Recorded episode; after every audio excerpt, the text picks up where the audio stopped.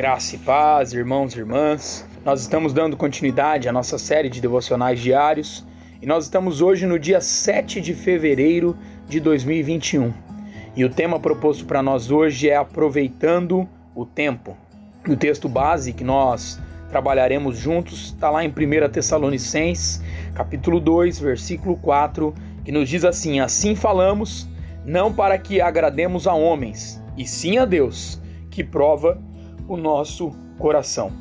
Assumindo as nossas responsabilidades, como nós conversamos no devocional de ontem, podemos seguir adiante estabelecendo prioridades santas. Deus nos deu esse presente incrível chamado livre-arbítrio, ou seja, a capacidade de escolha. Nós somos os únicos seres vivos que temos essa capacidade sobre a face da terra. Podemos decidir como viver como indivíduos e como igreja. Ele deseja que usemos essa capacidade para lhe dizer: Deus cumpre a tua vontade por meio de nós. Nossa prioridade precisa ser agradar a Deus e abençoar as pessoas. Esse é o nosso maior chamado. Definindo nossas prioridades, precisamos começar a agir.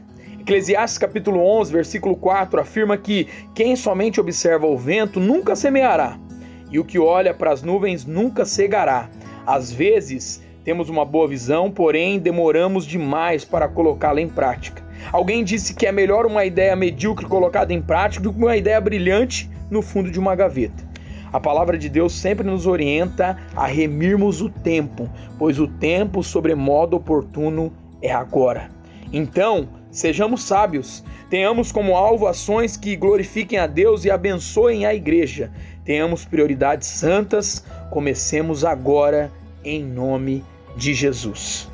Que a nossa oração hoje seja: Senhor, no meio das nossas atividades, ajuda-nos a compreendermos teu plano e colocarmos em nossa vida dentro dos teus propósitos, da tua vontade e do teu querer.